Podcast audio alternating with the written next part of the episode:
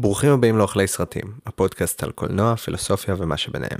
והפעם, הילד של יהב וינר, זיכרונו לברכה. הפרק הזה מוקדש כל כולו ליהב ויצירתו, אז חשוב לנו במיוחד לספר לכם שביום ראשון, ה-14 בינואר, בשעה שבע וחצי בערב במוזיאון תל אביב, יתקיים ערב לזכרו של יהב, שבו במהלך שעתיים ברציפות יוקרנו כמעט כל סרטיו.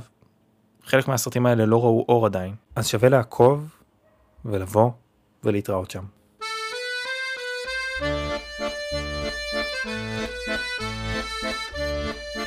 אבל לפני שנתחיל בפרק אנחנו רוצים להזמין אתכם לאירוע live בסינמטק תל אביב. ביום חמישי, 11 לראשון בשמונה בערב נקרין את אמלי, סרט צרפתי נוסטלגי מהמם, וכמיטב המסורת גם נתכנס אחרי הסרט ונאכל אותו מכל הכיוונים, בזווית הפילוסופית, הקולנועית וההשפעה החברתית של הסרט, ואם כל זה לא מספיק זה יהיה איתכם, הקהל החי באולם. את כל הפרטים וכרטיסים לאירוע תוכלו למצוא בפייסבוק ובאינסטגרם שלנו, וכמובן גם באתר סינמטק תל אביב.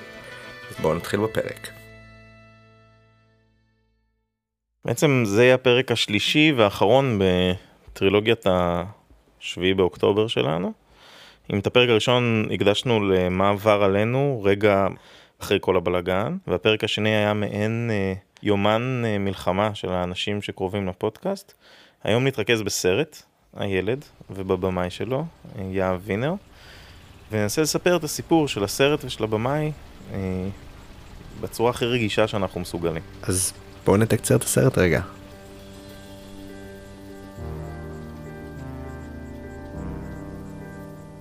הילד, 2023, יהב וינר. הילד עוקב אחרי אבינועם והבן הבכור שלו ברק. הם שני חקלאים מקיבוץ שבעוטף עזה והם אמונים על השקיית החלקות החקלאיות של הקיבוץ, שנמצא ממש ליד הגדר שמפרידה בין עזה לישראל. נראה שהקיבוץ עומד לפני סבב מלחמה נוסף מול רצועת עזה, ואבינועם וברק מתמודדים עם זה כל אחד בדרך שלו. אבינועם מתעקש להמשיך בשגרה ובעבודה בשטח, וברק, שסובל מפוסט טראומה, מתקשה לעצום עיניים ולהמשיך כרגיל. זה פרק מאוד מיוחד בשבילנו ויקחו בו חלק גם שיילי, אה, יהב, זיכרונו לברכה, גם ירדן, חבר הפודקאסט שלקח חלק ביצירת הילד, וגם חבר טוב של שיילי ויהב, וגם נמרוד, השחקן הראשי בסרט, בסרט הילד, הם ככה ישזרו בתוך הפרק, אה, אבל אנחנו רוצים לספר קצת על יהב ומשפחתו ומה קרה לו ב-7 באוקטובר. שיילי עטרי ויהב וינר הם יוצרי קולנוע, זוג פאור קאפל קולנועי שכזה, מביימים, עורכים, כותבים, משחקים ביצירות של עצמם, אה, והם חיו בכפר עזה. אה, ובשביעי באוקטובר, מבלי להיכנס ליותר מדי פרטים, הם אה, היו בקו הראשון של חדירת המחבלים לכפר עזה, כאשר יחידה, חבורת מחבלים, פרצו אליהם הביתה. הם מצאו את עצמם פנים מול פנים למעשה מולם. בעוד שיילי לוקחת את שיה, בתה בת החודשים הספורים על ידיה, יהב אה, מסתכל על שיילי ומבין ש, שהוא נותר לבדו להגן על משפחתו, אה, ועוצר למעשה בגופו את אה, חדירת המחבלים לבית, בעוד ששיילי בורחת עם התינוקת אה, ומצליחה להתחבא בתוך מחסן ובין ספסלים ובסיפור גבורה יוצאת דופן. מצליחה להתחבא מהמחבלים במשך 28 שעות רצופות, עד שהיא מחולצת על ידי כוחות הביטחון. הסיפור המלא סופר, יש רעיונות למכביר עם, עם שיילי, באמת סיפור גבורה יוצא דופן, אה, ואנחנו העדפנו בפרק הזה להתמקד בקולנוע שלהם, בסיפור האישי שלהם, בסרט שהם יצרו ביחד, מבלי להיכנס בהכרח יותר מדי הטרגדיה הנוראית שפקדה אותם. אני מקווה שהצלחנו לעשות את זה בצורה שהיא מכבדת, עדינה ובעלת קונטקסט. אני חושב שאולי כדאי קודם כל לצלול לשיחה שאני וליעד זכינו לנהל עם שיילי, ולאחר שתשמעו את השיחה הזאת אנחנו נחזור שלושתנו ונדבר טיפה על הסרט. שלום שיילי. שלום. אה, את רוצה להציג את עצמך? לא יודעת מה אני כבר. אני יודעת שאני אשתו של יהב, אימא של שיה. יש לי כלב, קוראים לו בקלי, ושני חתולים שקוראים להם גרייס וקוקוס. אני יוצרת קולנוע, וגם אה, הייתי שחקנית וזמרת.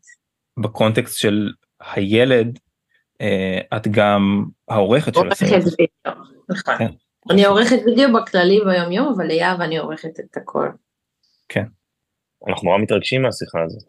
אה, וקצת מפוחדים נראה לי מהשיחה הזאת גם. גם אני, זה טוב ששתינו מפחדים. כמו קיפודים כזה. כן, אז אני אגיד שזה סרט מצוין, ו... ועכשיו קראתי את הביקורות ואני חושב שהן כל כך מוצדקות, בעיקר ההדגשה שלהן שהקונטקסט של מה שקרה זה הקונטקסט, אבל גם ללא הקונטקסט, זה פשוט מדובר בסרט שמגיע לו לקבל תעודה והכרה, ומה שמרכז את זה בעיניי זה שעות הפתיחה, סליחה אם אני... שעות הפתיחה מהמם. כן, אני כבר צולל לשם, אבל איזו, איזו תבונה קולנועית נדרשת כדי to manifest שוט שהוא ברמה בינלאומית לחלוטין. אה, פשוט אי אפשר להאמין שמדובר בסרט גמר. ואולי אני אגיד על זה עוד דברים בהמשך, אבל באמת אני רוצה להגיד לכולם, הסרט רץ בסנקום TV וב-SVOD, ושווה לראות אותו כסרט, ממש. יאב היה שמח לשמוע את זה. מדהים אותי שלפני המלחמה, נגיד הסתובבנו בעולם, שעזרתי עם סרט שלי שעכשיו היה, היה בסן סבסטיאן. סרט שלי שקוראים לו אור פנס יחיד. אוקיי. אמ, ואז סיפרתי למישהו שיואו, גם ב... דיברנו על איזה פסטיבל, פגשתי מישהו שבקשר לשם לחבורה שהייתה קשורה לפסטיבל רוטרדם, ואז דיברנו על סר... לאיפה הגשנו את הסרטים שלנו, והוא אה, לקטור בפסטיבל שהגשתי אליו אה, את הסרט, הוא אמר לי, אה, לא ראיתי אותו וזה, ואז דיברתי איתו וסיפרתי לו על עצמי, ואמרתי, יא ווינר. מסתבר שהוא ראה את הסרט של יהב, כי יהב הגיש את הפסטיבל והוא אמר שהוא מדהים, אבל שזה בעייתי אה, עם שעות הפתיחה, אז אמרתי לו, מה זאת אומרת? אני מבחינתי בחוויה שלי זה שעות יפהפה. ואז הוא אמר לי, מאיפה שמצולם את הגדר? אמרתי לו, מה זאת אומרת? שאתם בצד של הגדר של האפרטהייד. ורציתי רק להגיד לך שאני שמחה שגם זוכים לראות את הסיפור האישי של הדמויות שאייב כתב עליהן, כאילו שהוא הוא לא היה שום נושא דגל פוליטי, הוא פשוט דיבר על אנשים ועל החוויה של אנשים שגרים שם, שלא מוחקת אגב גם את הצד שמעבר לגדר, זה היופי אצלו, המון חמלה כאילו, ונורא שמחה שעכשיו אנשים רואים את השוט הזה כפשוטו, כדימוי שהוא מביא, ולאו דווקא, רגע, איפה העמדה הפוליטית של הגדר, פה או פה, ושהוא זוכה לשטיח אדום שבעיניי אה, אם הסרט כאילו הוא כבר זכה לפרסים על ההתחלה שלו אבל אם הוא היה ממשיך הוא היה זוכה לו. אז אני שמחה שגם המצב הדבר הזה לפחות גרם לאנשים לפתוח את הלב ולראות אותו בכלל למרות שהוא בצד שלנו של הגדר שפחות מחבבים אותנו בוא נגיד בעולם כרגע. וואו. השוט הזה גם מקבל משמעויות, מי, מי שעוד לא ראה את הסרט, נגיד שהשוט הוא, הוא שוט מאוד רחב של שביל שמוביל לגדר ועם איזשהו רעש שמזמזם ברקע עד שפורץ צינור והזרם המים מתחזק ומתחזק ומתחזק כאילו זה היה איזה באר נפט או... הרעש הוא מואזין בין היתר, אה, בין היתר, קקופוניה של מואזין. ו... כן, זה די דומה לאם תלך בשדות שלנו, ככה זה כאילו מרגיש בסביבות החמש, יאב היה מספר לי שכשהוא היה ילד, הוא היה ממש מפחד בשעות האלה. זאת אומרת, הוא היה יושב במיטה ומפחד כי כבר התחילו הטפטופים כשהוא היה נער ילד של הרקטות והצבע האדום. זאת אומרת, זה היה חלק מהאימה הזאת שהוא מדבר עליה בצינור שיום אחד יתפוצץ אם לא תשים לב לבעיה. מתישהו תעלה על גדותיה, כאילו. וזה זה גם הדימוי לעולמו הפנימי של הילד וגם הדימוי למצב ואחרי השביעי באוקטובר לראות את זה אתה לא מסוגל אה, כאילו התחושה הזאת ש, שמשהו נשבר בפרץ אדיר היא קיצונית. מה שכן כן אני אגיד ש, שאני חושב שהסרט מצליח לתת לי תפיסת עולם של חיים שלא הכרתי. כאילו אתם מן הסתם גרתם בעוטף אה, בשנים האחרונות נכון? כן. אה, זה, זה עולם שהוא זר לי. כתל אביבי טיפוסי או בכלל כמישהו ש... ואני חושב שהעוטף ספציפית זה, זה חבל ארץ שהוא חוויית חיים מאוד מאוד ספציפית והצלחתם להשתמש בכלים קולנועיים להכניס אותי לשגרת היום יום שהייתה או בעת עשיית הסרט שהיום יום שלכם לפחות ככה זה, זה הרגיש לי כצופה אבל איפה, איפה זה תפס אתכם או אם זה באמת הייתה המטרה.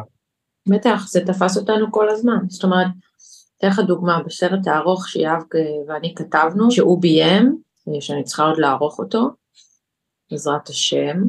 הוא מספר בסרט, ונגיד הדמויות עוברות איזה משהו, יש אה, סדר פסח, ובמהלך הסדר פסח נשמעת אזעקת צבע אדום, ובעצם כל ההצגה שהם מתכוננים כל הזמן להרים, אה, צריך לשיר בסוף את אחד מי יודע בכלל בממ"ד.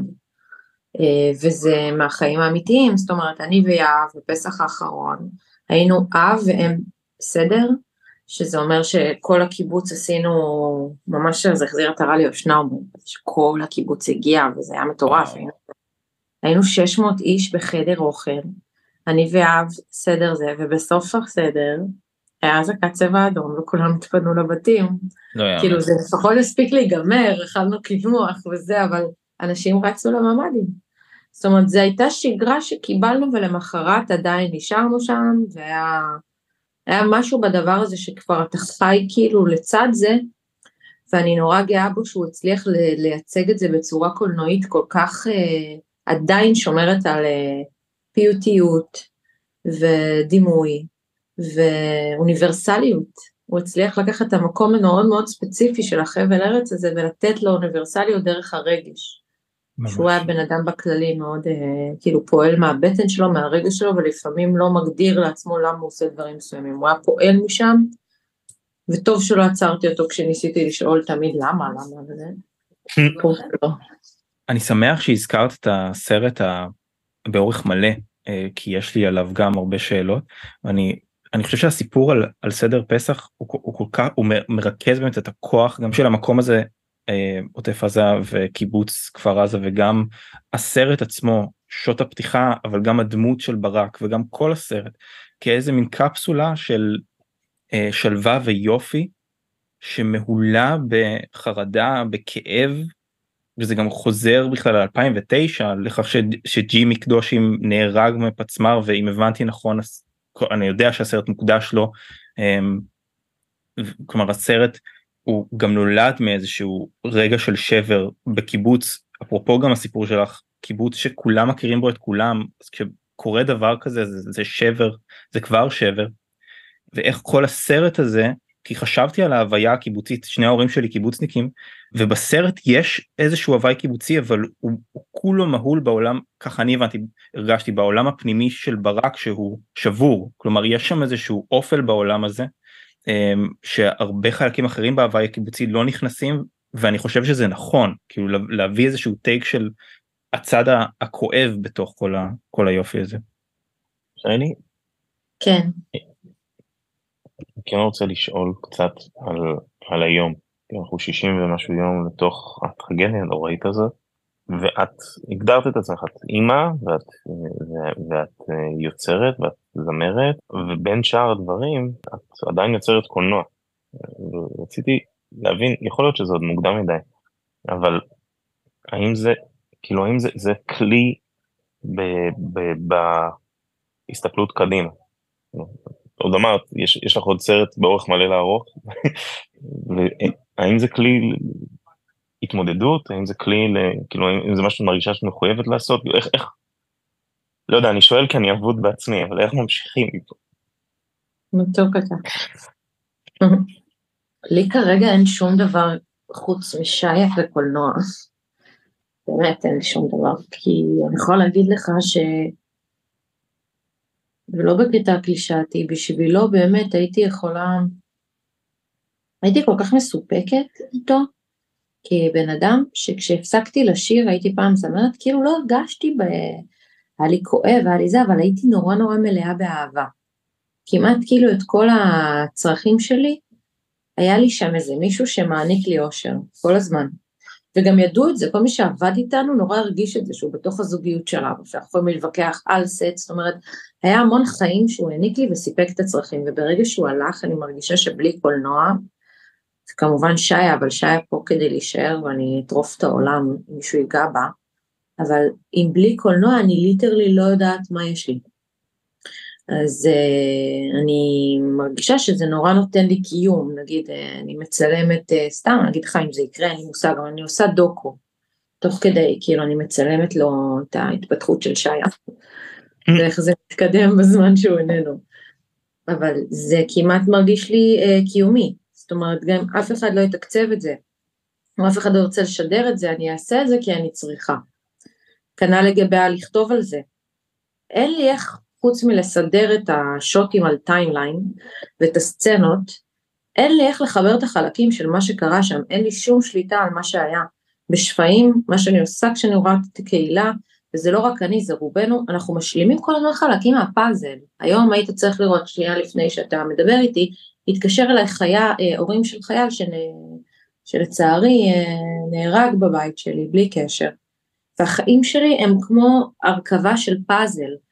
ולפעמים אני מסתכלת על זה ואומרת, יום אחד אני ארכיב את זה על timeline, שיילי, את תוכלי לסדר את הסיפור שלך. תוכלי רגע להסתכל ולהבין שיש לך איזושהי שליטה ויכולת לנכס לעצמך את הסיפור, כי זה מרגיש כל כך חסר שליטה. ובמובן הזה אני מרגישה שקולנוע בשבילי הוא הכלי היחיד שאני יכולה לעשות את זה בו. יש בו את כל הכלים, הסאונד, אם נגיד היה מחבלים מחוץ לחלון, אז שם אולי אני אוכל להשמיע את הסאונד של הרגל שדורכת על העלים האלה שמשגעת אותי בראש.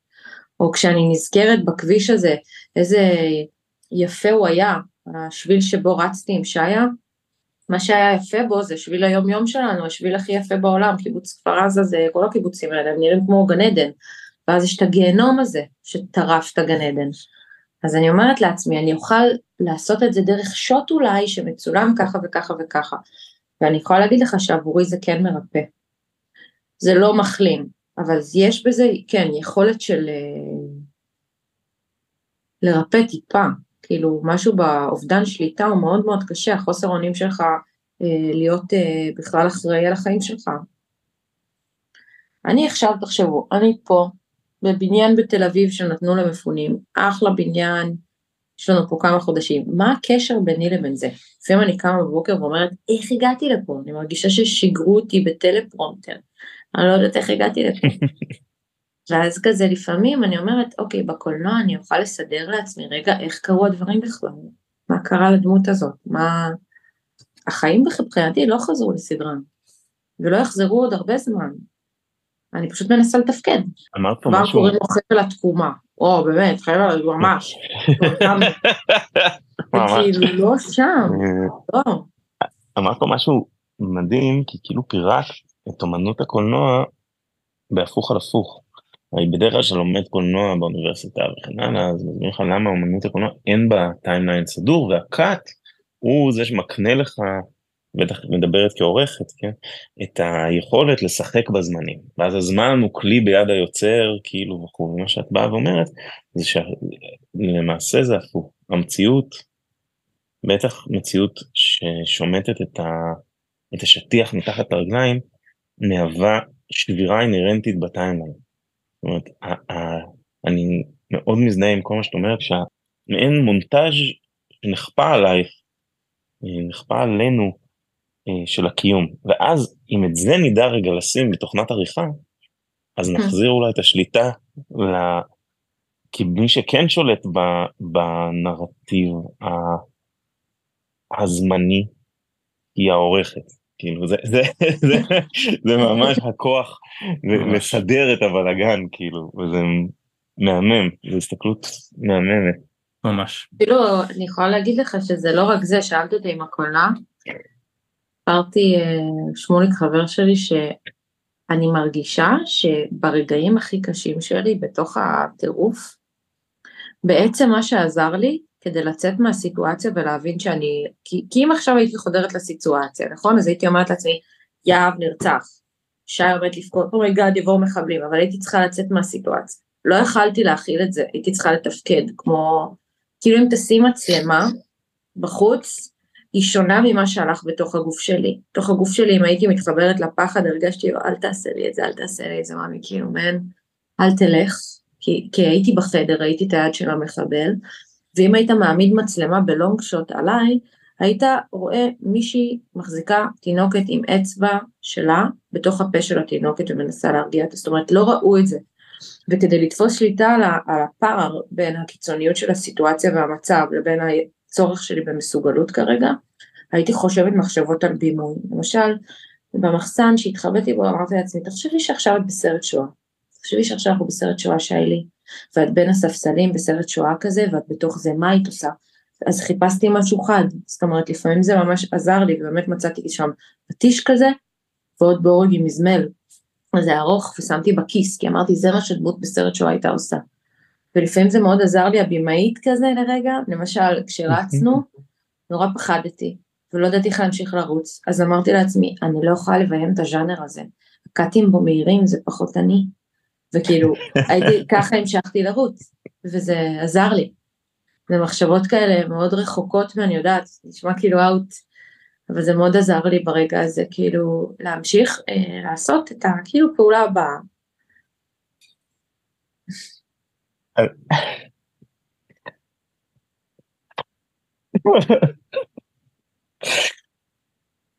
סליחה.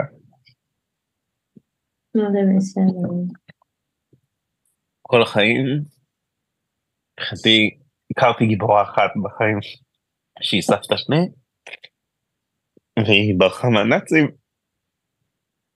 סיפור מאוד מאוד דומה. אז זה מאוד מאוד מרגש לפגוש גיבורה בחיים. אני חושב שגם את וגם ים, לא שאתם צריכים את הציון, אבל אתם גיבורים, זה מדהים. והלוואי וזה היה נחסך ממך, אבל אני, אין לי אלא לעמוד בהשתאות. לעמוד בהשתאות אדירה. וואי וואי. אני אחזור מהמילואים ואני אביא גם חיבוק. יהיה פה גם חיבוק, לא, לא ימנו סביב זה. אני מבטיח, אני מבטיח שהדבר הראשון שזה שאני חוזר זה לבוא. לבוא לבקר.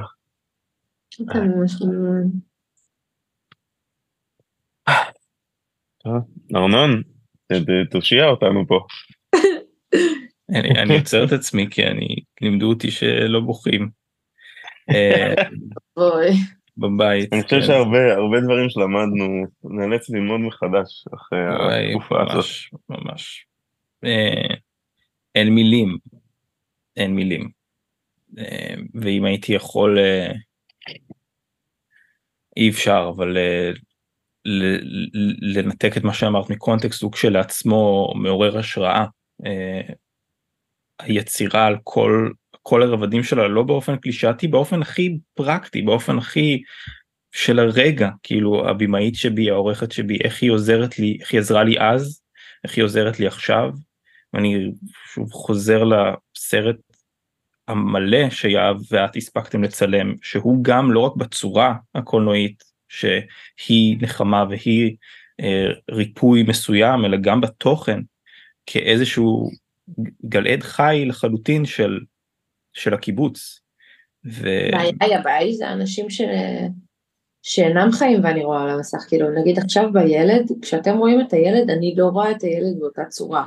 אני רואה אותו במובן של למשל אה, יורם טולדן הוא יושב בחדר אוכל ויש לו קלוזאפ אז אני הייתי אה, באותו יום הייתי עוזרת כאילו הייתי עם במאי כאילו של הניצבים אז אה, אני רואה את מירה שטל מימין שלו באוטו פוקוס והיא נרצחה וכשאני רואה את הבית של הסלון שבו הדמויות בסרט הילד יושבות ורואות את הטלוויזיה זה הסלון של שחר אביאני שהביא לי את הבית שלו והוא נרצח הוא הרב שץ ואני רואה את uh, איילת, הדמות של אימא של ברק, נכון?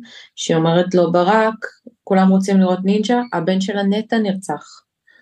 ואתה, אני לא יכולה לראות את זה, ואז אני אומרת יואו מה מחכה לי בסרט הארוך, למה שמה יש סצנות של 60 ניצבים בחדר אוכל, ו-80 ניצבים בערב פסח, ואני אומרת לעצמי, אני אראה לא רק את המונומנט, של כפר עזה שאיננו, ואת יהב שאיננו, אני אראה את כל הדבר הזה, וזה גם השחקנים הראשיים חוץ ממני ומיהב שמשחקים. ליאורה אילון, שחקנית עם תפקיד מאוד גדול בסרט, הבן של טל אילון נרצח, היא עכשיו עושה הסברה בחו"ל, ומה עם יותם חיים, הבן של איריס חיים, תפקיד גם משנה גדול אבל, שחטוף בעזה. שיילי אביאני, השחקנית הצעירה עם תפקיד מדהים, אבא שלה נרצח, וזה כאילו מרגיש שאני לא אוכל אה, גם לראות את הסרט ולערוך אותו טוב, אם אני לא גם רגע אחלים טיפה.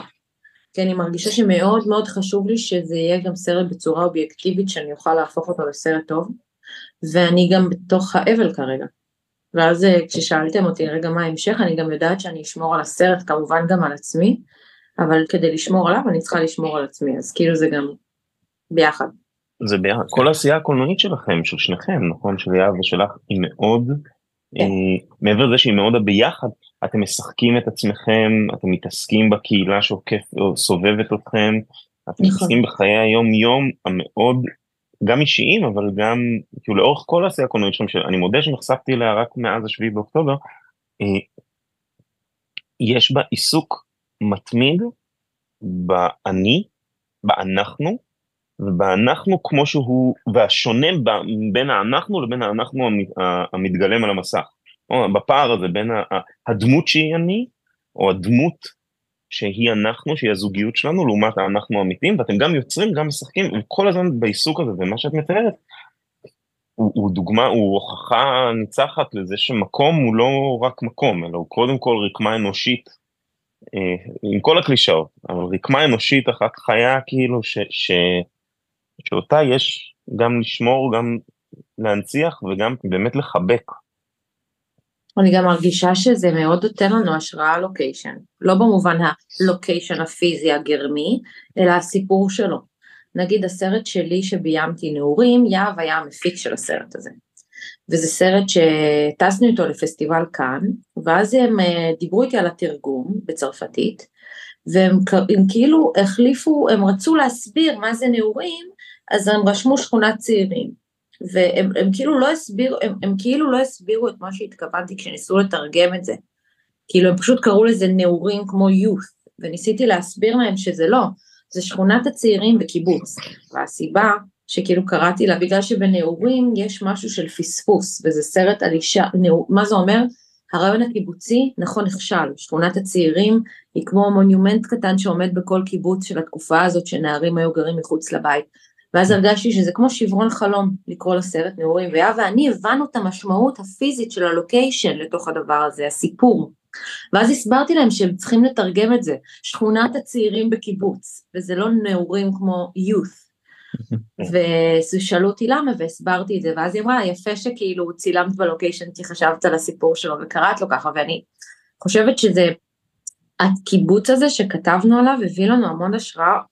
נגיד אחר כך עברנו לגור באותה שכונת נעורים. היום זה הדור צעיר בקיבוץ כפר עזה שנחרב השכונה הזאת שכולם התמונה הזאת שלה של הבתים המקופלים שכונת הצעירים בכפר עזה היה לה חורבן וזה שוט אפילו ממש דומה למה שצילמנו בנעורים.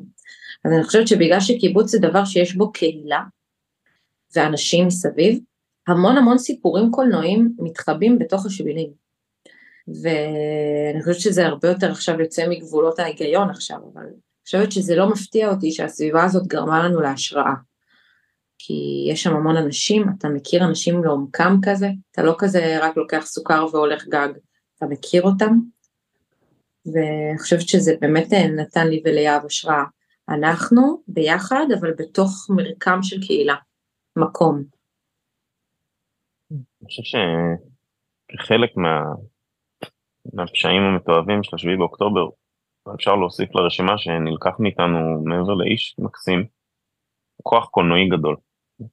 גם יהב עצמו כבמאי וגם השיתוף פעולה שלכם, כי הוא באמת מייצר דברים מהממים ואנחנו מאוד מאוד ממליצים לכל המאזינות והמאזינים להיחשף לעבודה שלכם. שוב, אני נחשפתי אליה לצערי רק בעקבות הטרגדיה ו, ובאמת שכאילו יעידו כל מי שמאזין שאנחנו לא תמיד, אנחנו לא מפרגנים כשלא מגיע ומדובר באמת בקולנוע נהדר, ייחודי mm. מאוד.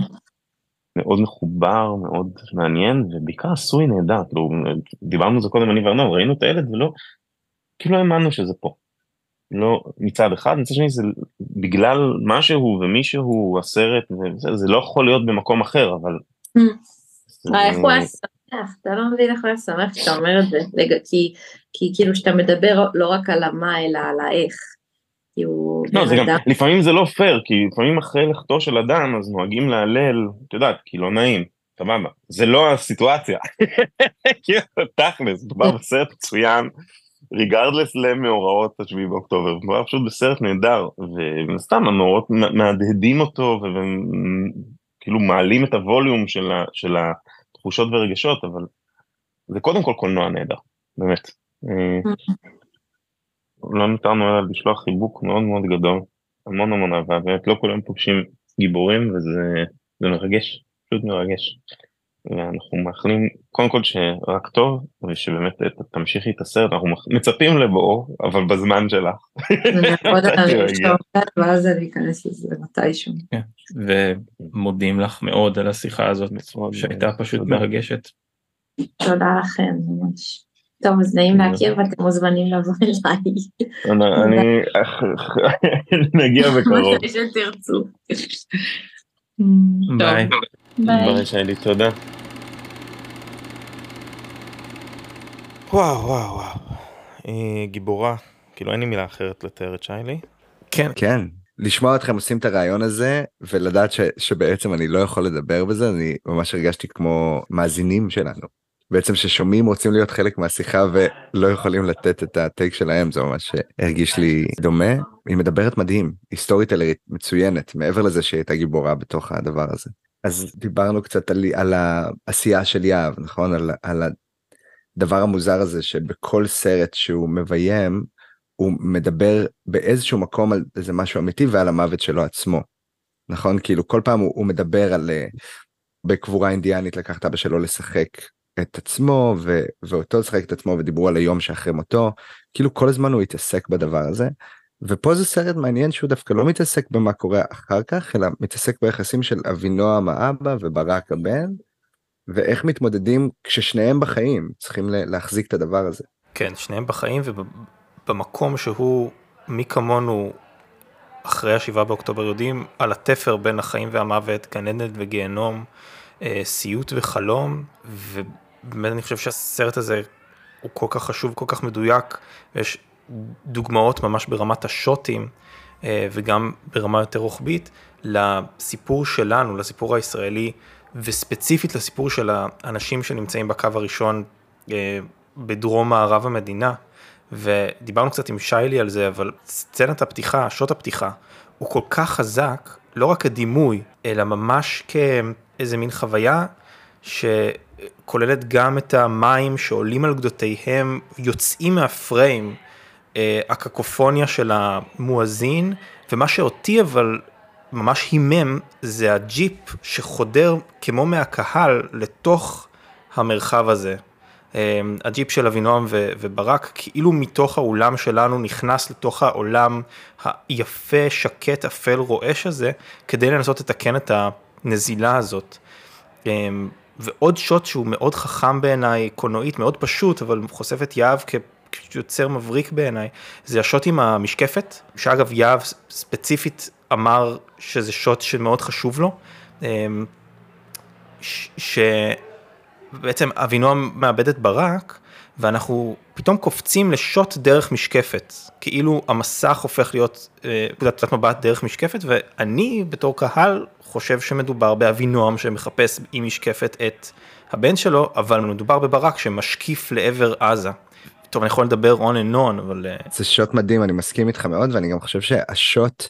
שוט אחד לפניו ממש אפשר לראות את השוטינג של הסרט. נגיד אבינועם אה, הוא קרוב לרצפה ואז אה, אנחנו רואים את העשבים לפניו בפורגראונד והוא שואל את ברק אם הוא מביא לו משהו מהאוטו ברק לא מביא ואז אבינועם קם. פעם ראשונה שאבינועם יודע שברק נאבד. המצלמה עולה איתו. העשבים נעלמים אנחנו רואים אותו בגובה של עמידה מתחיל לחפש את ברק כולנו בלחץ לא יודעים מה קורה עכשיו שוט זהה אבל קונטרסטי לו קורה כשיש את הצבע האדום בחדר אוכל. אה, אוקיי. צבע אדום בחדר אוכל כולם הולכים ברק לא רוצה ללכת להתחבות אבינועם תופס את ברק מוריד אותו מתחת לשולחן והמצלמה יורדת איתם למצב שכיבה בדיוק באותו jib uh, down ואז אנחנו בעצם מרגישים את, ה, את ההתחבאות המשותפת וזה בעצם מה שאבינועם רצה לעשות כשהוא איבד את ברק נכון? זה כאילו אותו מקום של לגונן להחזיק וזה באמת שני שוטים הפוכים של עלייה וירידה וזה דבר שמאוד מאוד היה לי מורגש שכאילו וואו אוקיי יהב והצלם שלו ממש ישבו וכאילו תפרו את השוטינג הזה ממש צעד צעד בלונג טייקים ארוכים כדי להעביר את התחושות של הסרט. לא בכדי הצלם זכה בפרס הצילום הטוב ביותר בפסטיבל הסטודנטים שהסרט הזה הוקרן. ליעד רצית להגיד משהו. אני הולך להגיד משהו שהוא לא פייר. כי זה לא אמור להיות ככה וכי קולנוע ישראלי בימינו הוא כן מצוין והוא כן טוב אבל זה לא מרגיש סרט בהפקה ישראלית בטח לא בהפקת סטודנטים כאילו אנחנו יושבים פה ומכל הלב מנתחים את השוט הראשון לא כחיקוי של זה ייגמר בדם, או כחיקוי, או, או השוט הביעבוע הזה שיש שם, שהוא הזכיר לי את הכוס ב Taxi Driver, ממש, אלא כקולנוע par excellence, וזה מעיד, ואמרנו את זה גם לשיילי, זה מעיד על, על אה, פשוט על יוצר קולנוע שנלקח מאיתנו, שנגדע מאיתנו. לך תביא לי את המפתח צינורות מהטרקטור. אבא, אתה צריך להתייחס אליה יפה, לא להתעלל בה. אתה מביא לי את המפתח? כאילו, אני חושב שהוא סרט מצוין, הוא קצת קצר לי, כאילו זה, אני חושב, הוא מרגיש לי כמו כמעט uh, טיוטה לסרט. שוב, זה לא פייר, אבל עצם העובדה שאנחנו יושבים פה ומנתחים אותו בצורה כזאת, מעידה נראה לי יותר מהכל על פשוט האיכות הקולנועית של היצירה הזאת. אני ממש מסכים, אני גם חושב שזה שהאיכות הקולנועית גבוהה, לא אומר שהוא כאילו לא נעשה כמו קולנוע ישראלי, כי אני חושב שה... כאילו ראיתי את הסרט הזה אחרי חודשיים בארצות זרות באירופה ובניו יורק ואני כאילו רואה את הסרט ואת הקולור גריידינג המעולה והדבר שאני כותב לכם ישר אחרי שאני רואה את הסרט וגם הדבר שעולה לי בגוף כאילו בזמן שאני רואה אותו זה כזה התגעגעתי לקולנוע הישראלי. זה דבר שלא חשבתי שאני אחשוב הרבה זמן וכשקולנוע נעשה טוב אז גם הדברים שהם כביכול נחשבים ישראלים כמו דרמה משפחתית פוסט טראומה שיח על הסכסוך, אלה דברים שהם לא בהכרח... אמ, זה לא מאוס. זה כבר... בדיוק, בדיוק, בדיוק. כשזה עשוי טוב זה לא מאוס.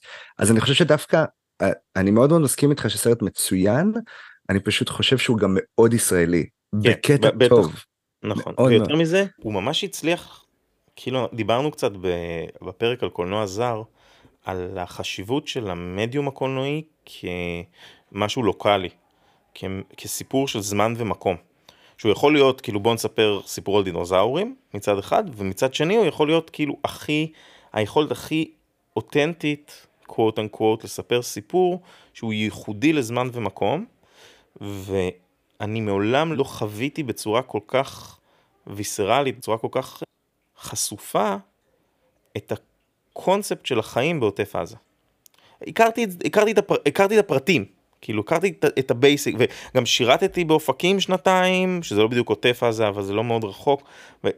אבל את הדואליות החיים הזאת ומה היא עושה לאדם לא הרגשתי בצורה כזאת מחוץ לסרט הזה כולל אחרי השביעי באוקטובר. כן וזה הרבה בזכות אה, גם בניית הדמות התסריטאית של יהב לדמות של ברק אה, וגם הגילום של נמרוד, שבעיניי, אני זכיתי לשחק לצד נמרוד אה, על בימות תיאטרון, ובעיניי עושה עבודה מצוינת.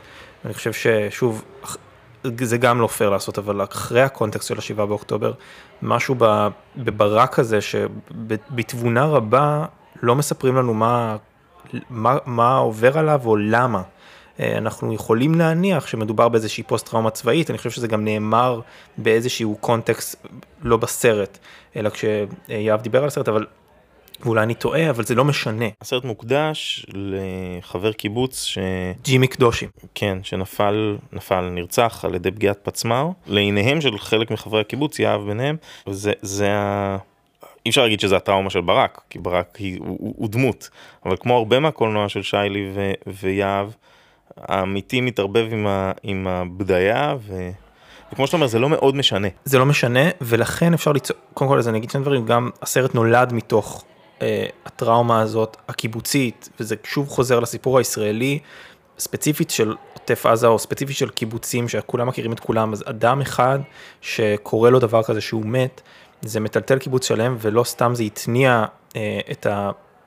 כנראה גם את כתיבת הסרט, שאגב עשה Head Start ואז סף 27 אלף שקלים ודרך זה אה, הוא נוצר, אבל העובדה שלא אומרים לנו מה, מה יש לברק, אה, מתאפשר לנו ליצוק לזה כל תוכן אה, קשה שהוא, ואני חושב ששוב, אחרי השבעה באוקטובר, סליחה על הקלישאתיות, אבל כולנו ברק, כולנו מנסים לשאול איך אפשר לחזור למחוברות, לאינטימיות, למחוברות לחיים האלה, ולמקום הזה, ספציפית לאדמה הזאת. יש משהו מאוד חזק בהצגה של המשפחה כולה. אם אני באמת אה, זורם עם הקו מחשבה הזה שאני מאוד מסכים איתו שכולנו ברק וכולנו מנסים להבין איך להתקדם אז יש מקום גם לאנשים שהם קו ראשון שזה ברק אנשים שהם המגינים שלהם שזה אבינועם שמנסים כאילו להחזיק אותם לחבק אותם להיות שם איתם וגם יש לנו את האימא והאח שכאילו האח רק רוצה לראות נינג'ה ולהתעלם מזה לגמרי והאימא שמנסה כזה לסדר את כולם כזה הרוב רוצים לראות את זה אל תכפה עלינו את הטראומה שלך. כאילו האימא שמנסה כזה ליישר קו. יש משהו ממש פשוט שהם יושבים לראות נינג'ה שאנחנו רואים את ברק קרוב אלינו את אבינועם בצד אחד שלו את האימא והאח בצד השני שלו יותר רחוקים ויותר באוטו פוקוס שכאילו זה מייצר את כל הדינמיקה המשפחתית בשוט אחד וגם את הפוקוס של הסרט שלנו. כאילו מי ואחרי מי אנחנו עוקבים, מי הדמות המשנה כאילו החשובה ומי האנשים מסביב. אני חושב שהשוט המשפחתי הזה הוא באמת שוט ש... שכל מי שחווה את השביעי באוקטובר בכל אחד בדרכו יכול להתחבר לשוט הזה מהכיוון שלו.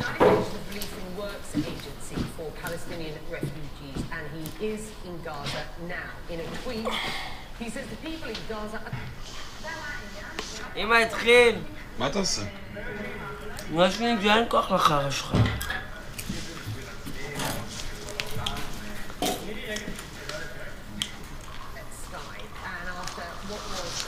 אמא ברק שוב משוגע.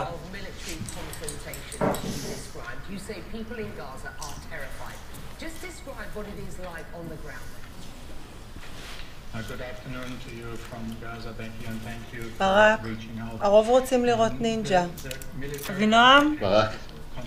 נמרוד פלג, שחקן, איש, חיוך ולב גדול, שתדע לך. מה שלומך? בסדר, אתה יודע, אה, אומרים היום בסדר עם הסתייגות. בטח, בטח. אני, אני אגיד שאני ואתה שיחקנו ביחד בהצגה בפסטיבל. כן, גילוי נאות, מה גילוי, שנקרא. גילוי נאות, נאות. ממש ככה, ולא היה לי ספק שכשהתחלנו לדבר על לעשות פרק על הילד, שאני אשמח שתיקח בו חלק מסוים. אמ, וזה החלק הזה. אתה, אתה כיכבת בסרט הזה, ממש שיחקת את התפקיד הראשי, ואני קודם כל אשמח לשאול אותך איך התגלגלת לתוך המצב הזה, אני מניח שהכרת את יהב באופן אישי וקרוב. אוקיי, אז איך אה, הגעתי לגלם את התפקיד, זה, זה באמת סיפור אה, מגניב לפי דעתי, שהוא הוא גם עוד יותר אה, מקדש לי את הכוח העליון שבפרויקט הזה, אה, אני הלכתי להתאמן במובמנט, כזה סטודיו לתנועה בפלורנטין, תל אביב, מלא תל אביבים בלי חולצות, ושם הכרתי את בן פלד, הצלם של הפרויקט, והתחברנו שמה, ולאחר איזושהי תקופה הוא אמר לי, אתה יודע, אני עומד לצלם איזשהו פרויקט, ו... הבמאי מחפש מישהו עם עיניים כחולות ועם כזה טירוף בעיניים, נראה לי שאתה יכול להתאים. יואו, למי שלא יודע איך נמרוד נראה, זה תיאור הכי מדויק ש... שאפשר לחשוב. וואו וואו. זה בול פגיעה, אימא'לה. אז שלחתי תמונה והגעתי לחדר האודישנים, מסתבר שאני גם הייתי הבן אדם האחרון שבחנו, היו עוד איזה שמונה, תשעה חבר'ה לפניי, אבל כשנפגשנו היה קליק מיידי. זה, זה, זה ליהוק מדהים, אני באמת אמרתי לך, אני חושב שאתה עושה שם עבודה מצוינת.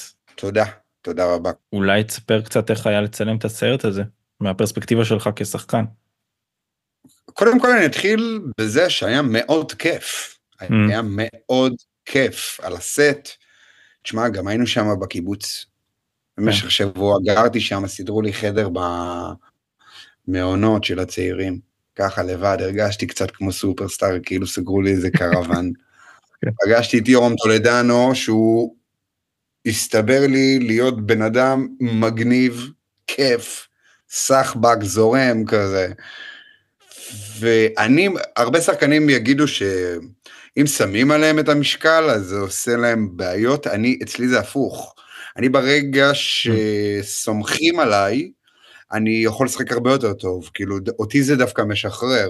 והיה לי את הדבר הזה עם יהב, כאילו, הוא נתן לי את התחושה שאני הדבר, כאילו, ו, והאמת שמצאנו, כאילו, איכשהו מצאנו דמות, כאילו, שייפנו את ברק ביחד, כי בהתחלה היה לנו איזשהו פחד, שברק יצא קצת בחור בלתי נסבל, כאילו שהאמפתיה כלפיו תיגמר באיזשהו שלב, כאילו די, די, תפסיק להיות כאילו כזה, וכשצפיתי בזה גיליתי כאילו שהוא ממש לא כזה, ואני זוכר ממש, הצפייה הראשונה שאני צפיתי הייתה, הגשנו את הסרט כדי לקבל uh, מענק לפיצ'ר, את הגדת קיבוץ בעצם, כשהם uh, צילמו אחר כך. נכון.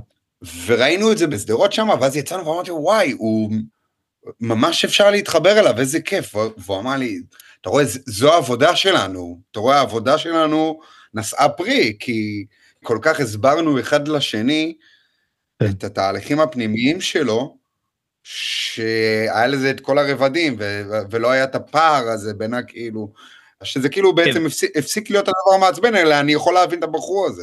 לא רק שזה מובן מה שאתה אומר, זה גם כל כך, כל כך פשוט כשרואים את הסרט, אה, עד כמה מה שאתה אומר הוא נכון, ואני חושב שהסכנה שהרגשתם היא כל כך uh, מובנת גם כאילו כי כי הגבר פוסט טראומטי שבאמת בפעולותיו הוא, הוא באמת קשה, קשה, קשה להיות איתו אולי באופן אינהרנטי איך uh, לא כמו שאנחנו אוהבים להגיד בבתי ספר משחק איך לא שופטים את הדמות הזאת איך איך גם בתוצאה כן, זה בדיוק. לא כן זה לא יוצא בלתי נסבל. ו...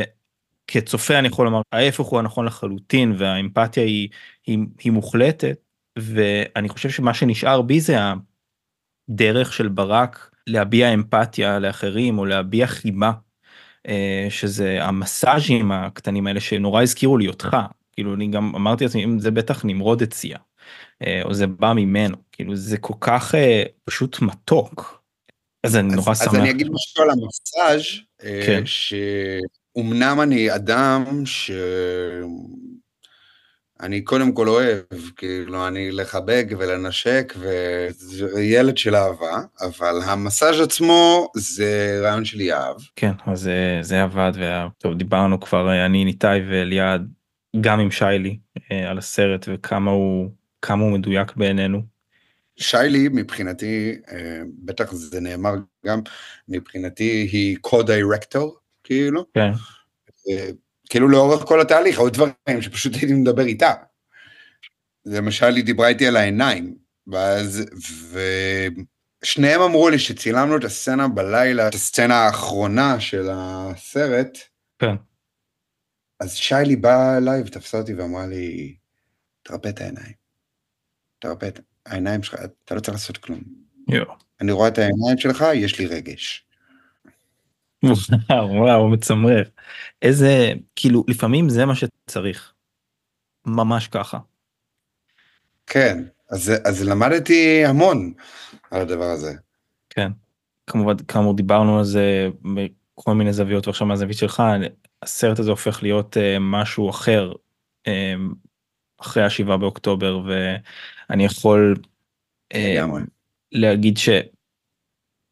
מה שאני כן שמעתי מהפרספקטיבה שלך זה איזה פוסט שכתבת שעל הרגשות המאוד מורכבים שלך שהייתי שמח לשמוע אותך כלפי זה שבעצם האטנשן שהסרט הזה מקבל הוא אדיר לאור מה שקרה וכתבת שם משהו מאוד מרגש על המורכבות שלך עם הדבר הזה. אה, אז קודם כל אני אתייחס כאילו למשהו שאמרת בהתחלה כאילו לגבי ה... איך הסרט השתנה בעצם. כן.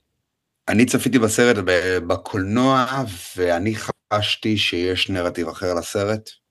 יש דמות שהיא טיפה אחרת, במובן הזה שלפתע ברק הוא נביא הזעם. ממש. אמ, אז, אז חוויתי חוויית צפייה מאוד חזקה כשצפיתי בזה אחר כך, מאוד פחדתי לעשות את זה, אבל כשעשיתי את זה, זו הייתה חוויית צפייה מאוד מורכבת. זה, זה חוזר למה שקצת דיברנו עליו אני ואתה אה, על, ה, על, על האומנות, אומנות המשחק והאומנות בכלל, בהקשר של כל סרט, אבל בטח בהקשר של הסרט הזה, האומנות שלך כשחקן אה, היא שזורה בתוך האומנות של, של יהב ושל שיילי ושל בן.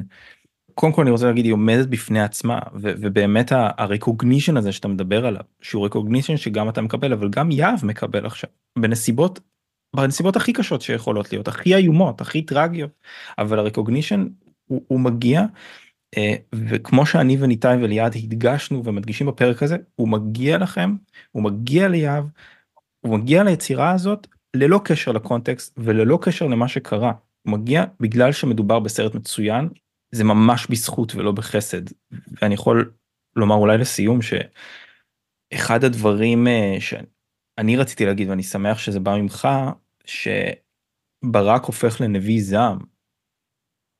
ההסתכלות הזאת וזה לא זה מטמטם ההסתכלות הזאת לעבר עזה. שברור שברובד הישיר מדובר בהסתכלות של גבר פוסט טראומטי כנראה חייל זה מאוד חכם שהסרט לא מספר לנו בדיוק מה קרה לו אבל ההסתכלות על עזה בתור העבר הרודף מקבלת עכשיו תפנית מזוויעה בתור העתיד שהולך לבוא שהוא כבר כן. העבר שלנו. אה, אני התגובה אותו. שלי לגבי זה הייתה זה מרתיח. Mm. זה זה זה עצבן אותי עד כמה זה הפך נבואי.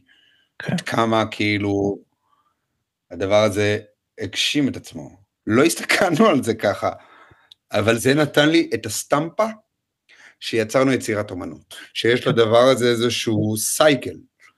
ממש. תשמע, אה, אני אוהב אותך מאוד, ושמחתי לדבר איתך. אה, נמרוד פלג, תודה.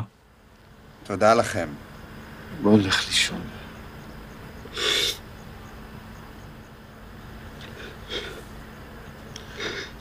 רוצה להתעורר.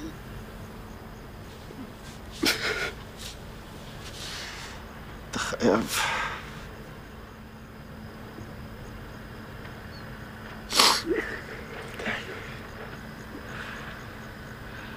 די ברק, די.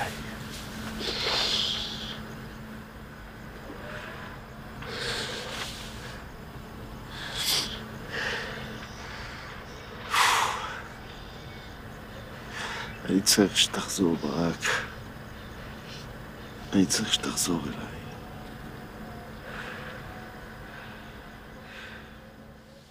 עוד משהו שתפס אותי לא מוכן, בהקשר למה שאמרת ניתאי קודם על המאוס לא מאוס כאילו בסוף יש בזה את כל המרכיבים של סרט פסטיבלים ישראלים מאפן. רגיל. סכסוך ואב ובן. טראומה. וואי ממש. העשייה הקולנועית, השפה הקולנועית, לא, לא השפה עצמה, זאת אומרת הוא לא לקח מהלקסיקון של, אבל העיסוק הוא עיסוק כמעט סקורסזאי בדמות של גבר צעיר שמנודה מהחברה בגלל עולמו הפנימי, והסרט מזמין אותנו לצלול איתו לתוך מחשכי הנפש האלה, אה, ובמקרה הקצת יותר אולי אופטימי שיהב מנסה לייצר לנו גם בדרך החוצה מהם, אולי. אבל זה, זה לא, לא סתם זה זרק אותי, עכשיו שאני חושב, זה לא סתם זרק אותי ל Taxi Driver ולשור הזוהם וכן הלאה, כי ה, ה, לא הפלט הצבעים, אבל הנוף שאותו הוא מצייר הוא נוף סקורסזי. כאילו, יש בזה משהו, וזה, ו, וזה משהו שאתה כמעט ולא רואה בקולנוע הישראלי. הקולנוע הישראלי עסוק מאוד בסיפור ולא ב... כאילו הפעם האחרונה שאני זוכר שזה נעשה בצורה באמת טובה בקולנוע הישראלי זה עיניים גדולות שאתה יודע שזה אחד הסרטים האהובים עליי. ב... אתה נוגע פה באיזה מפתח שלא חשבתי עליו עד הרגע מה גורם לסיפור המשפחה המתפרקת להיות מאוד ישראלי שתמיד רואים את המשפחה המתפרקת דרך הנקודת מבט של הילד. איך הילד מתמודד עם הקושי והטראומה וזה וזה. וכאילו פה אם זה היה סרט עכשיו פרק של אוכלי סרטים על סרט באורך מלא אחת השאלות הראשונות שהייתי שואל אתכם זה כאילו מי הגיבור? מי הגיבור? מי זה שעובר שינוי? מה קורה? ואני חושב שספציפית בסרט הזה דמות נקודת המבט של הסרט היא דווקא האבא. וברגע שאתה צמוד לאבינועם ומנסה להבין מה קורה לברק אתה לא יודע מה הטראומה של ברק אתה, אתה רק שם כעד לטראומה של ברק זה כאילו נותן איזה מין נקודת מבט חדשה לתוך אותו סיפור שאנחנו מכירים. כאילו הפורטרט, אני מסכים איתך וזו השוואה מעניינת שבחיים לא הייתי חושב עליה שהפורטרט אה, הוא פורטרט אה, סקורסזיאני כאילו של ברק. אני חושב שדווקא נקודת המבט של הסרט היא בעצם הנקודת המבט של אבינועם וככה אנחנו כל הזמן מלאים חמלה לברק וכל הזמן מנסים שהוא יתגבר כבר, שירד למקלט, שיעשה את הצעד הזה שאנחנו בתור חיצוניים לסיפור צריכים שהוא יעשה וזה לדעתי מאוד פרש. זו הזדמנות טובה להגיד למאזינות ומאזינים שאפשר למצוא את הסרט אה, ב-VOD של יס, של סלקום TV נכון ובעוד כל מיני מקומות אין המלצה יותר חמה שאני יכול לתת אה, מלצפות ב- ביצירה הקולנועית הבאמת מפעימה הזאת. כל הפילמוגרפיה של יהב נמצאת ב-VOD של הסינמטק אז בגלל זה סרט קצר בא- באותו זמן שהייתם רואים סרט של שעה וחצי אתם יכולים כבר לראות את כל הפילמוגרפיה שלו. יש לנו את הזכות לשמוע את ירדן אגיאן מפיק הסרט ואת יהב עצמו מדברים קצת על הסרט במעין אה, תזכורת ל... לחיים ולאומנות ולמה שביניהם. היי ושלום לכולם, כאן ירדן אגיאן. הפקתי את הסרט הילד, יחד עם עופר וינר, אבא של יהב. רגע לפני שאתחיל, אני חייב לומר משהו באופן אישי. יהב, אני מתגעגע אליך. בכל אזור בגוף אני עדיין חולם עליך, לפחות פעמיים בשבוע. הלילה אפילו חלמתי שאתה עדיין חי ואנחנו מתבטחים על איזה משהו גרוע כזה. אין איש בעולם עם לב טוב כמו שלך, וחבל שאני אומר לך את זה רק אחרי שאתה כבר לא פה. בכל אופן, רגע לפני שיצאנו לצלם את הסרט הילד, עשינו ערב קריוקי שבו יש לי זיכרון של יהב שר לכולנו את השיר הללויה של ליאונרד כהן. כמו איזה מין פרידה כזו, הוא אמר לכולנו שהוא התגעגע, ולהיזכר בזה עכשיו זה מצמרר. יהב היה עוזר לכולנו, בשנה ג' וד' הוא היה תאורן בסרט שלי, והוא היה עין במאי של אחרים, צילם לאחרים. יהב תמיד היה בא ועוזר. הוא היה מגיע בלי תלונות ובלי חובות, הוא פשוט היה בא כמו שהוא. מה שראיתם, זה מה שהוא. הוא ביקש ממני שאני אפיק לו את הסרט, וזאת לא הייתה שאלה מבחינתי. בהתחלה יהב התלבט איזה סרט לעשות, הוא כתב איזה תסריט על משפחה שלו, ואז הוא שינה את זה לעשות איזה one shot על המקרה שהוא רואה מול העיניים שלו את אבא של חבר טוב שלו נהרג מפצצת פצמ"ר בכפר עזה, סיפור אמיתי לגמרי. הוא ובן הצלם החליטו שזה קצת מורכב מדי ברמה הטכנית, ויהב החליט לצלם סרט על הפוסט טראומה האמיתית שלו, ועל היחסים המורכבים שלו עם אבא שלו. לסרט קראו הילד והדגל, מה ששונה אחר כך להילד. וכל זה בצל המגורים בכפר עזה. זה הרגיש כמו ה baby של יהב. הסרט שכתב מהלב, הסרט הכי רציני שלו עד עכשיו. הוא פתח Headstart, הוא קיבל קרן גשר והוא חיכה לעונה המתאימה כדי לצלם את הסרט. עונת השנה. רגע לפני הצילומים, יהב הכין אותי למה זה אומר, פחות או יותר, לצלם בכפר עזה. כפר עזה זה אחד מהקיבוצים הקרובים ביותר לרצועת עזה, וכשאני מתכוון שהם קרובים ביותר, אז אני מתכוון שהם ממש קרובים. צילמנו על הגדר. הגדר, כן, הגדר ההיא שפרצו, שראיתם. בסרט אפשר לראות את נמרוד השחקן מביט דרך הגדר אל עבר לב עזה. יהב היה מאוד חיובי. הוא הרגיש שהכל בטוח, אבל ידע שיש איזו סכנה שקיימת, אבל היה איזשהו ספק. היינו ממש צוות הפקה משפחתי כזה, אני, אבא של יהב, אימא של יהב שעזרה, אח של יהב אסף ושרון אביאני. בעלה של שרון היה הרבש"ץ של כפר עזה. הוא נרצח ב-7 באוקטובר. אני פשוט מזכיר כי דמותו של הרבש"ץ גדעון היא מופיעה בסרט. מי שמשחק אותו זה שמעון מימרן. ההתארגנות לקראת הצילומים ליד הגדר באזורים המלחיצים, מה שנקרא, תואמו איתו ועם הצבא. אבל אני מזכיר, לא הרגשנו הרבה סכנה. רק היה קר בלילות קצת. שרון אביאני דאגה שכל הניצבים יגיעו לסצנה בחדר אוכל, מכיוון שכל התושבים הם התושבים האמיתיים בכפר עזה. וכמו שאתם יודעים, חלקם כבר לא בחיים. יהב ביים אותם בהתרגשות. כמה חודשים לאחר מכן, הוא גם עשה להם הקרנה פרטית מרגשת. הוא באמת התרגש. ואני לא אומר את זה כדי שתתרגשו, אני אומר את זה כי יהב התרגש לראות את תושבי כפר עזה מתרגשים, כשנותנים להם סוף סוף ביטוי קולנועי. ולראות את יהב מתרגש ממשהו מרגש. פשוט ריגש אותי.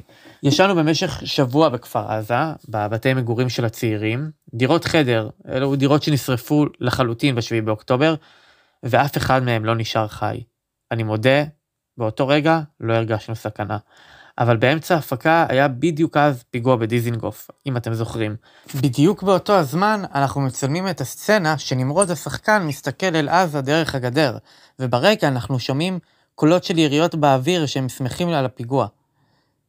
כמה מצמרר, שזה באמת מה שקורה בסרט, זה באמת מה שקרה. פעם הראשונה מתחילת הצילומים באמת היינו בלחץ שאולי יקרה משהו. ויהב אמר, אם אתם רוצים ללכת זה בסדר, פשוט תלכו, אבל כולנו נשארנו. כבר בצילומים היה ברור לנו שהוואן שוט שהיה בתחילת הסרט יהיה מטורף, זה היה ברור לכולנו. וכמה חודשים לאחר מכן יהב שלח לי את הרפקט הראשון שלו, פטפטנו עליו בהודעות קוליות בוואטסאפ. אה, אני חושב שבזמנו לא, לא הבנתי כל כך את מה שהבנתי בשביעי באוקטובר, והתייחסתי לסרט קצת כמובן מאליו. אבל אחרי שראיתי היום את הסרט שוב, את הוואן שוט, הדברים אה, נראים לי אחרת לגמרי. אז רגע לפני שאני מסיים, אני רוצה להשמיע לכם שיחה של הודעות קוליות שלי ושל יהב לגבי הפתיחה. האמת שאני לא בטוח שיש לי מה להגיד, כי זה היה, זה היה יפה, זה היה טוב. האמת שזה מרגיש יותר מרפקת. רוב השוטים שלך הם מאוד מחושבים, אתה יודע, זה נראה לי בחירה של טייקים אולי, הכל כזה גם וואן שוטים כאלו. אגב, אני חייב להגיד שראיתי את השוט הראשון, כאילו את הפתיחה, ואז אמרתי, וואו. אה, תשמע, אני, אבל זה שוט יפה, לא? אה, אני מאוד אוהב אותו. גם אם, אה, אתה יודע, זה מתיימר להיות פסטיבל עם פלז'ר, אבל כאילו, יש בו דימוי יפה, ואתה יודע, יצא מה שיצא. אמרתי גם לשיילי, אני לא יודע מה, מה אני יכול לעשות עם הערות שייתנו לי, כי בסופו של דבר, כמו שאמרת, הכל היה נורא מחושב, והשוטים די, איך הנחנו אותם די מלאים כוואן שוטים, ניסינו לא לחתוך לקלוזאפים כשלא צריך, או משהו כזה. אז אה, אני בעיקר שמח לשמוע שהסרט עובד, או שכאילו יש איזה אפקט רגשי, לפחות בסוף. כי מה שאני אני מנסה לבדוק עכשיו כשאני שולח, זה האם מצב מצטבר לכדי קלימקס בסוף. זאת אומרת, האם אתה עובר עם אה, נמרוד ועם יורם אה, דרך בסרט, כדי שתתרגש איתם בסוף. לא, הבן אדם לא מבריא והכל טוב וזה, אבל כאילו, אבא שלו לומד לראות אותו באיזושהי צורה, כאילו, אה, ולומד אה, לבקש ממנו, אתה יודע, עד כל הסרט הוא כאילו מאוד קשוח עליו ולא מראה לו צדדים נזקקים, ובסוף הוא מבקש ממנו שכאילו, שהוא מבקש ממנו ש, שיחזור אליו, או שכאילו יעזור לו להיות, אה, שיעזור לו לעזור לו.